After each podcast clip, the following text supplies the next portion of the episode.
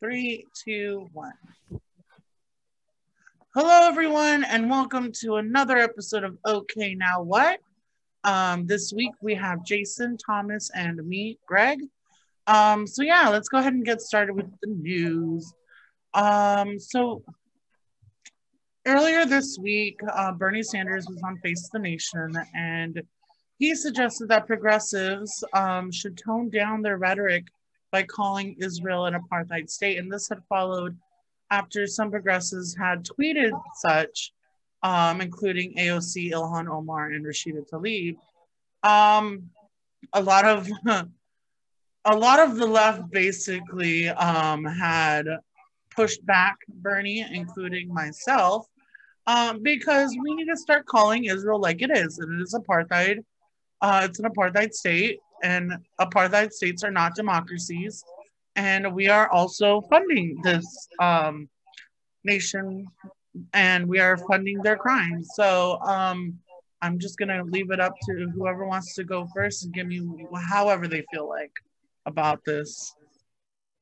I'll go ahead and start. I disagree with Bernie rarely. You know, I've been a huge supporter of his efforts over the last 5 years, and I really do look at him as you know, a moral leader, sort of a galvanizing figure in the fight for you know, human rights, workers' rights, and you know, trying to save our planet and democracy. But you know, my opinion is he's flat out wrong on this.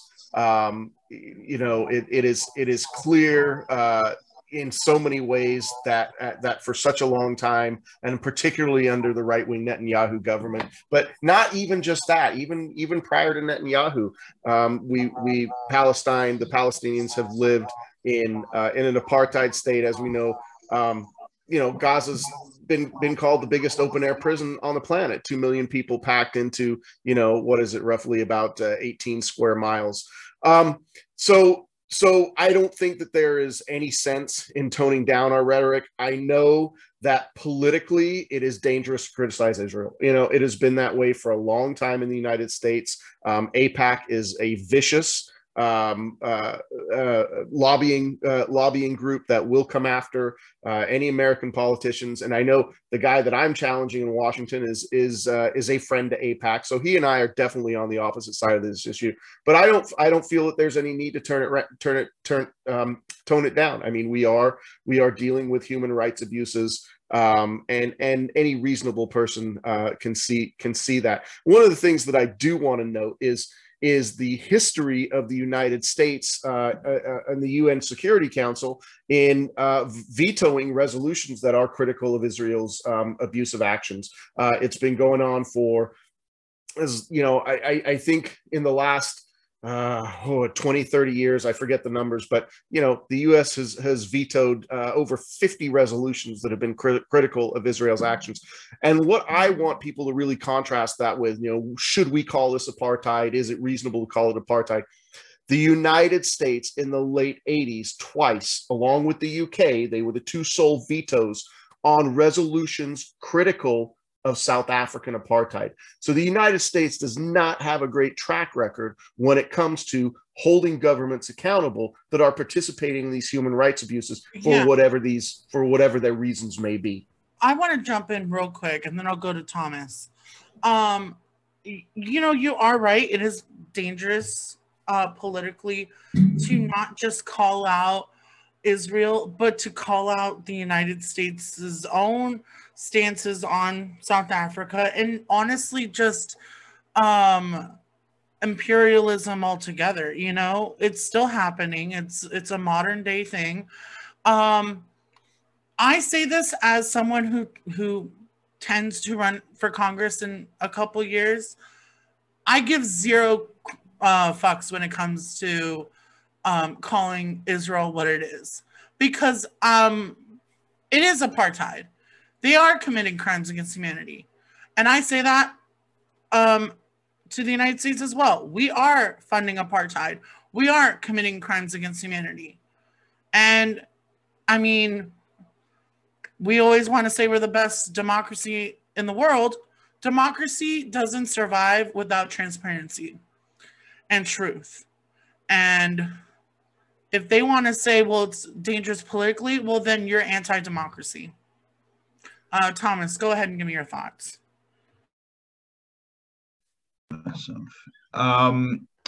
You know, I think about just drawing to the UK's experience with this. I think about Jeremy Corbyn and how he bravely, very bravely stuck by his stance that Palestinians deserve human rights, basically.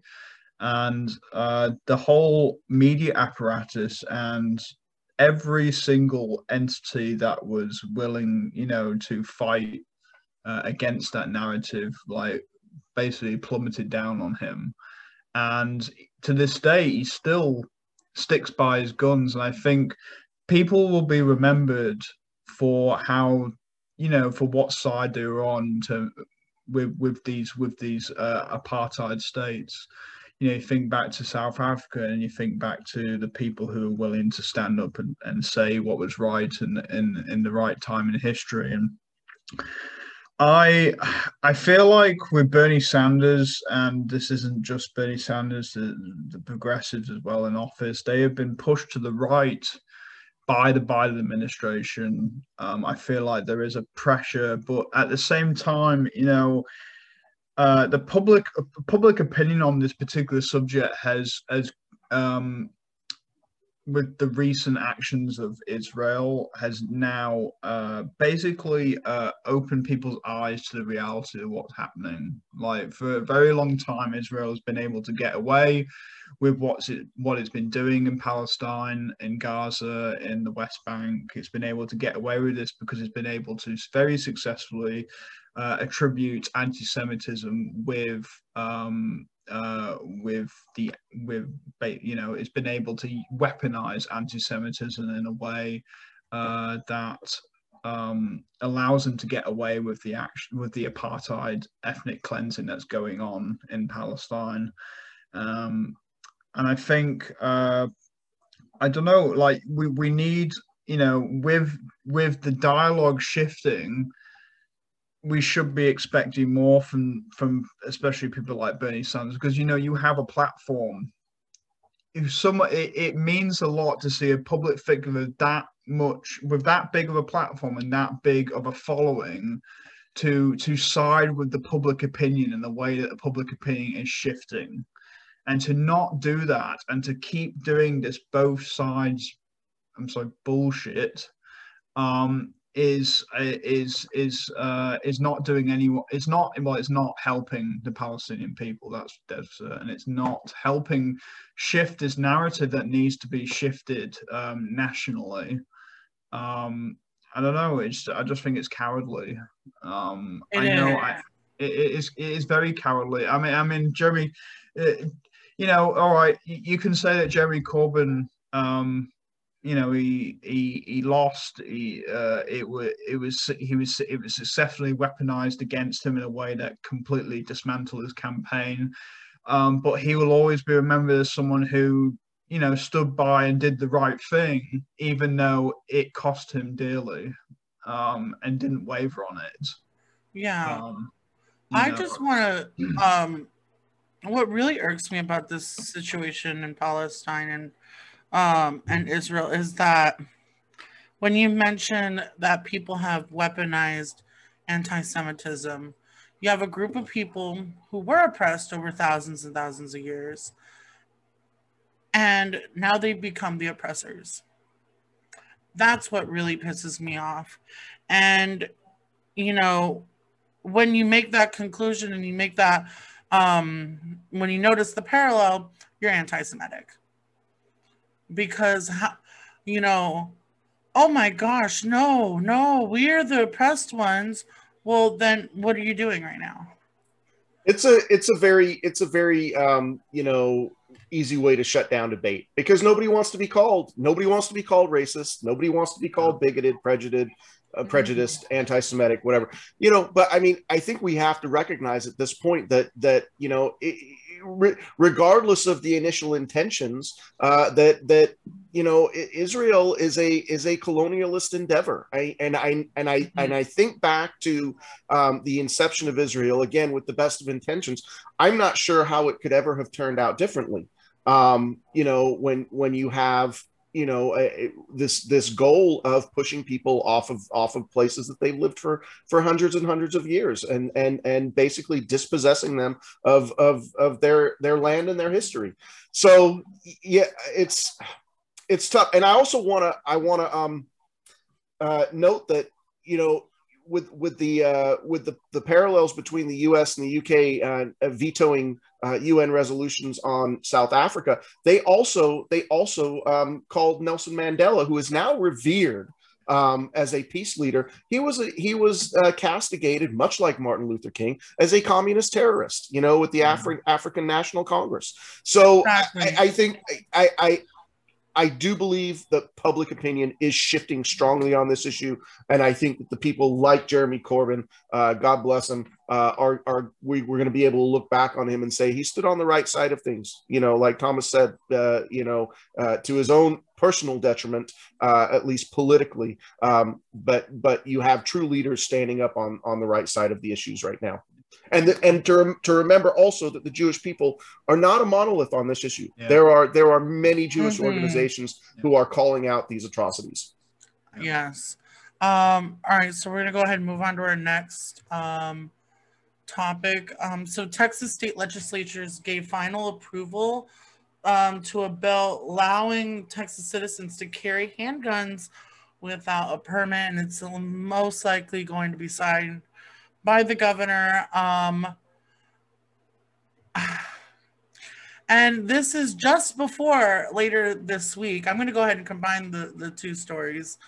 Later this, and like towards the end of this week, we had 10 dead, including the gunman, in a San Jose rail yard. So, and that came after, I believe that was the 230-somethingth mass shooting that's happened. 236, I think it was, or something. Yeah. That number, yeah. So you have politicians who are obviously bought by the gun lobbyists and the NRA making such laws. This happens. Granted, yes, San Jose is in California. It's not, you know, they're not in the same state. But, I mean, I personally believe that no one should have access to AR-15s. Like, when it comes to gun control, you know, getting a gun should be like getting a car and a driver's license. It should be heavily regulated. It should not be easy to get a gun. And also, multiple people in this guy's life has said that he had mental health issues. And, you know, he had said, oh, I want to kill people. So this guy was already on a red flag. And, Thomas, I want to go and hand it over to you. What do you think about all this? You know, I think I brought this up before on the podcast. And, like, I think about my home country, and, you know, we do have a large systemic violence, particularly with knife crime. And, you know, I think if we had the same access to firearms as the United States, we would probably be seeing the same sort of thing happening in my home country. You know, it's I will, you know, go. Obviously, the ease to access of firearms means, you know, obviously you're gonna when you're gonna do something like this, it becomes exponentially, you know, more catastrophic than, say, a knife or, say, you know, some other weapon you're going to use. But we're not addressing, I think I brought this up before, we're not addressing the root cause of violence in this country. We're not ever addressing it. So these laws that are being passed to allow firearms to be easily more accessible. You know, we can do that, but to not then go, okay, we need to obviously stem this sort of firearm violence. We're not addressing the root cause of violence. So when conservatives go, you know, it's not the guns, it's the people, right? And then we should go, okay, well, if it's the people, then there's a problem with the people, right? And what's the problem with the people? Well, is it mental health? Is it, I don't know, they're living in abject poverty? I don't know, maybe there's multiple things happening at the same time, but they don't ever want to have that conversation, because then that leads to, okay, well, if we have a culture and a people who are deeply troubled, sort of like a disease, and you're not going to address that, then this is going to perpetually keep happening. You know, you can't have one without the other. You've got to, if we're going to have firearms in this country, we have to address the underlying systemic issue of violence. And that obviously pertains to things like how poor people are, how lack of mental health facilities are available to people, because there's a deep lack of healthcare in this country. Like, you can't, like I said before, you can't have one without the other. And I think the conservative mindset is they want the guns, but they don't want to help the other side of the issue. You know what I mean? Jason, I ask you, because you're running for Congress, and if elected, how can progressives in Congress stop all this? Like, do we need a standalone bill, or, you know, how can the gun situation in this country be better when it comes to legislation? Yeah, I mean, I do think we need to deal with things on a federal level. I mean, what's going on in Texas right now on so many fronts is just absolutely reckless. Greg Abbott is signing anti-abortion bills. He's signing these, you know, anybody can get a gun bill.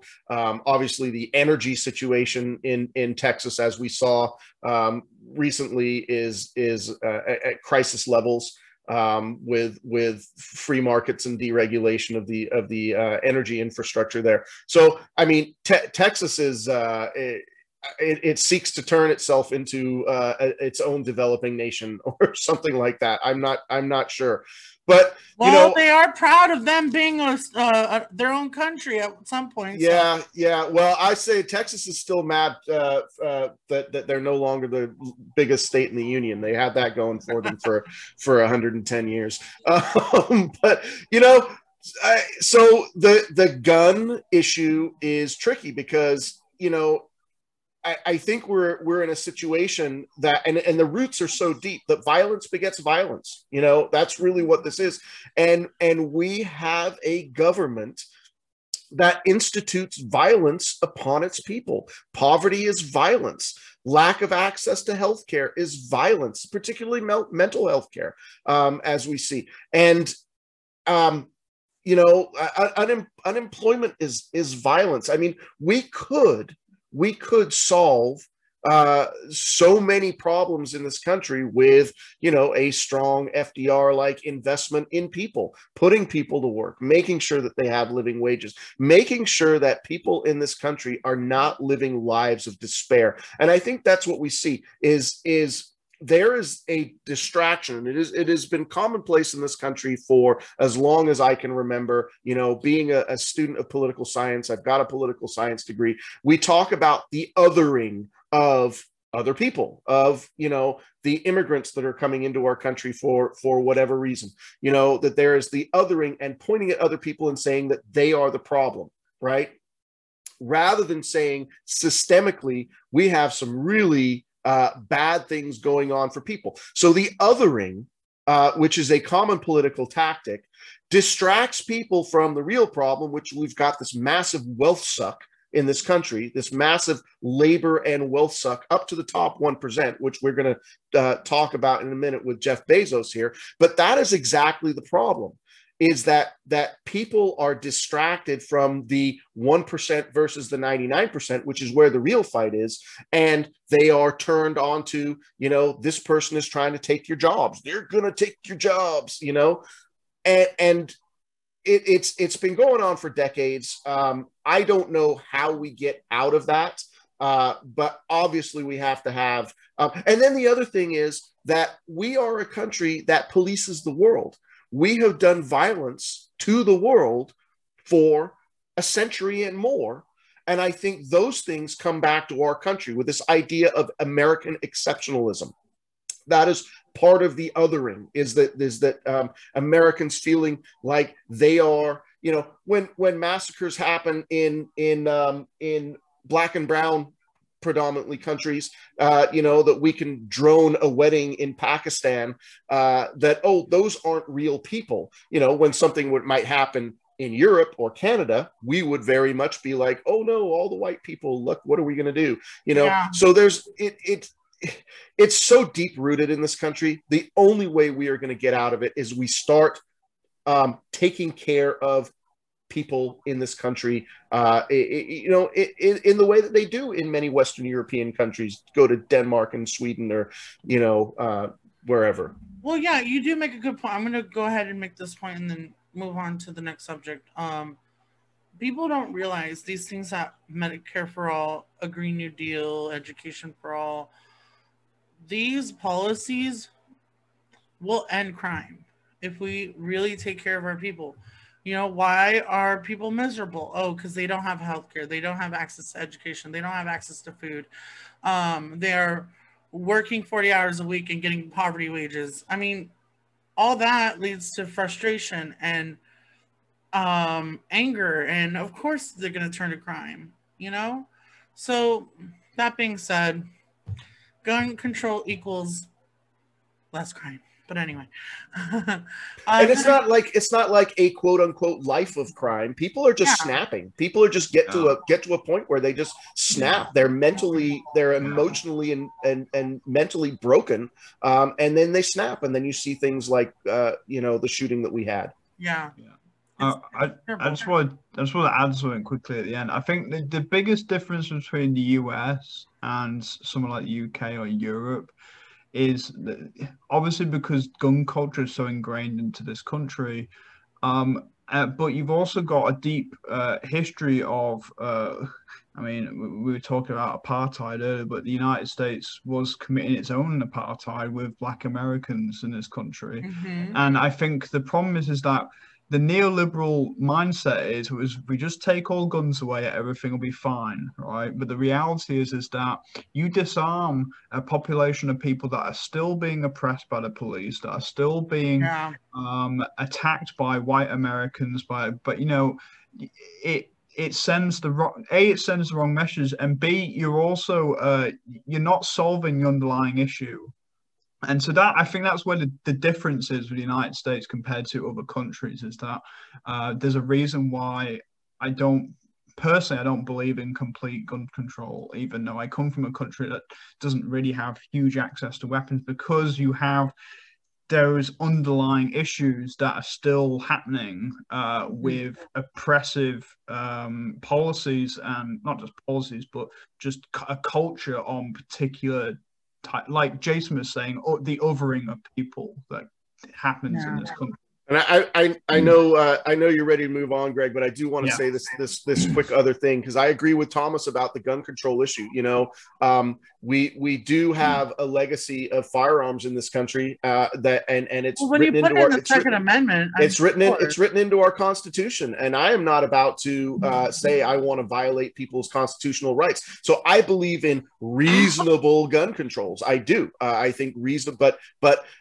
The gun control issue is not the fight. The fight is to make sure everybody is well taken care of. And like Thomas said, you would see a massive reduction. Go to Canada. They have tons of guns in Canada. They don't have these mass shootings that we have here in this country. So, and then the other thing that I think we have to recognize with the mental health issues and where we don't take care of people properly is the vast majority of gun deaths in this country are actually suicides. You know, they're pistol related suicides. They are not these mass shootings. The mass shootings get this attention because it's so horrific. The carnage in one location is like, oh my God. But the reality is we're not taking care of people's mental health needs. And we have so many people committing suicide every day. We have veterans committing suicide because they come back from war and they're broken, and we're not making sure that they're well taken care of. Those are the issues. And I really feel like the gun control issue is actually distracting from some of these other issues, because people will say, well, if we can just take the guns away, it will take care of the problems. And as Thomas said, that's absolutely not the case. You're right. You're right. As long as people aren't going to be happy and like actually enjoy their lives, crime and the gun issue is still going to be the case. So I'm going to go ahead and move on to the next, our last topic of the day. So basically NASA had given a contract to Elon Musk's SpaceX company, and Jeff Bezos had started a space firm of their own, and I guess he wanted the contract as well, but unfortunately went to Elon Musk. Oh, poor Jeff Bezos. But then Congress says, you know what? We're going to get both to them. And the Senate is now preparing a $10 billion bailout fund for Jeff Bezos' space firm. Meanwhile, teachers can't write off our school supplies. Meanwhile, we have mass poverty in this country. Meanwhile, 30 million Americans can't get health care. Meanwhile, people are struggling during a pandemic. Meanwhile, I can go on, but we're giving the richest man in the world $10 billion so he can go to the moon. Are you kidding me? I think it's a good place for him. I think we should put him in a rocket and send him there right away. Maybe towards the sun. Oh no, that'll probably get me canceled. Anyway, but it's ridiculous. What? Someone stop me, please. Someone just take over. Go ahead. You sure? Go ahead. Okay. Yeah. What was this?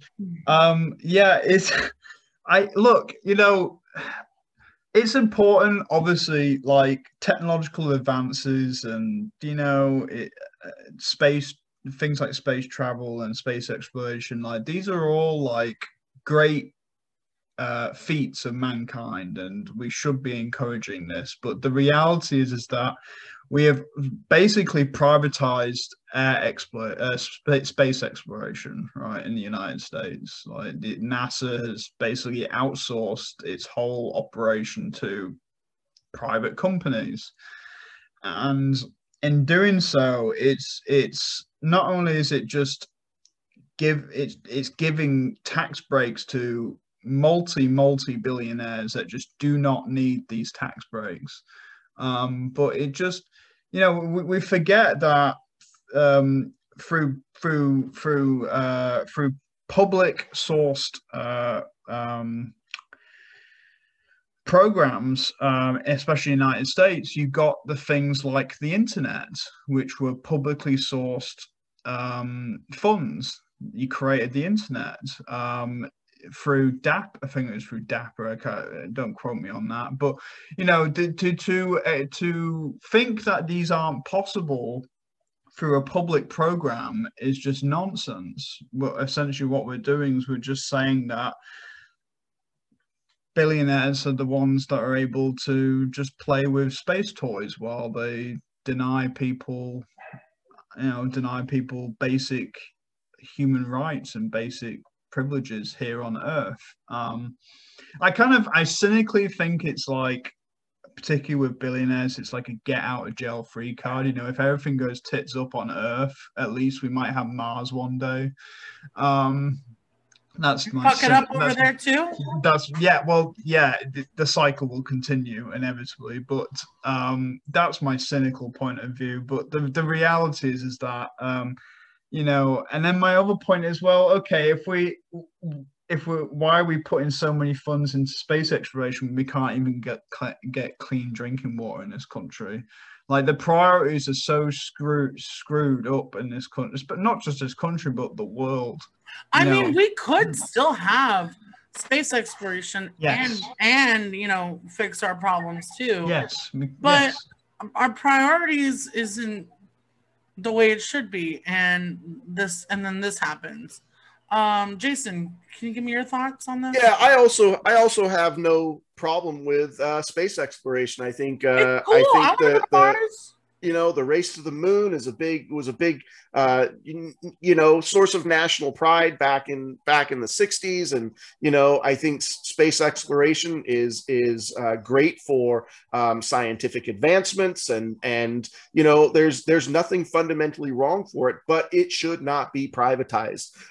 And what we are seeing here is, I'm almost likening this to the fact that the pharmaceutical companies get a ton of R&D money from the U.S. government, and they create something that should be, you know, a public product, vaccines or medications or whatever it might be, and yet they turn around and take that public investment and are able to privatize those profits to the detriment of the American public, because then we're going broke paying for the medications that our tax dollars funded in the first place. So we've got that parallel right there. But I think one of the things that is really just sort of amazingly offensive about the potential of for Bezos to get a $10 billion investment. You know, first of all, 20 years ago, he had, you know, $6 billion.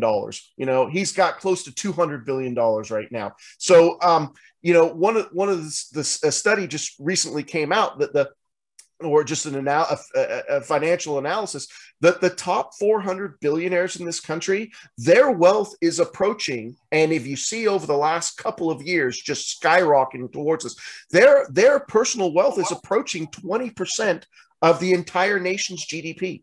That is stunning. Absolutely that is stunning. Wrong. So, you know, I'm going to have to, I want to pick up, let's see if I can pick up the graphic here, because I was sharing it with my campaign team. Yeah, so I've got it right here. In 1980, the top 400 wealthiest Americans had GDP of about 3%. 40 years later, they're approaching 20%. It is stunning to me. May 1st, 2021, they are just a hair shy of 20% of GDP. At that point, that's not like just personal wealth. That's an economy.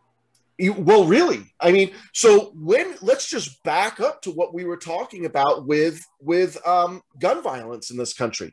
You know, I mean, the one thing about progressive issues is that they are all interconnected in some way. So we can look at the fact that these billionaires are increasing their wealth. They are sucking all that wealth, which is people's labor, which is people's livelihoods, up to their own personal wealth in such a grand fashion. You know, that is part of what is causing the problems that we have with unemployment, with not being able to get health care, with not being able to, you know, people coming out of college education, hundreds of thousands of dollars in debt. How is it the income inequality? And this is one of the things that I like to, you know, what I really like about the MMT, the Stephanie Kelton MMT approach is simply to recognize that the markets are so imbalanced by the wealth and power of this handful of individuals that unless we have a transformative change in how we do federal spending, right, we are not ever going to solve the problems for well over 50% of the country. Like, we can look to a future where the financial situation, the sort of economic stability of over 150 million people in this country is not going to improve unless we take that wealth away from this you know, super concentration among this small handful of people. We have to do that. Now, some people will say, "Oh, that's wealth redistribution." Well, damn straight it is. You know, it's not the wealth, it's the power that comes along with the wealth. It's the market manipulation that comes along with that wealth that allows somebody like Jeff Bezos to go to Congress and say, "Hey, give me another $10 billion. You know, I'm funding all of your campaigns. Give me another $10 billion. You know? So it's really insidious what's going on with people like Bezos coming to Congress. And I say, you know what? If Congress can turn around and tax him, appropriately. Yeah, imagine that. Then maybe turn around and give him $10 billion for space exploration, but it'll just be returning his own money back to him. Yeah. Just to add, I think what made this story even worse was that it came out, I think it was like a little while later, that Amazon was going to buy MGM Studios for $8.4 billion. So they just news of a 10 billion bailout, and Amazon now is you could argue that knowing that they got this bailout, they were able to afford to buy another piece of another like big enterprise and studio. And it's crazy because you got right wing nut jobs like Josh Hawley now coming out saying that they're against Amazon monopolization, and it's just, I don't know how serious he is about that, but it's just insane that we're allowing this as a country. But yeah, I don't know. I'm gonna go ahead and just say this to close it. It's so funny. Rich people like to shit on poor people when they buy little luxuries like Starbucks once a week or 3 times a week, or buying them and buying ourselves a new shirt, when these people are literally buying industries. And it, I hate this. You're right. I hate it here. We have a culture, and it almost makes it easier for Congress to operate the way they do on behalf of their wealthy benefactors. Mm-hmm. We have a culture of poverty shaming in this country that I don't think exists in other countries. But it doesn't exist in other countries because and I would say in most developed nations, the extremes of wealth and poverty are not nearly what they are in this country.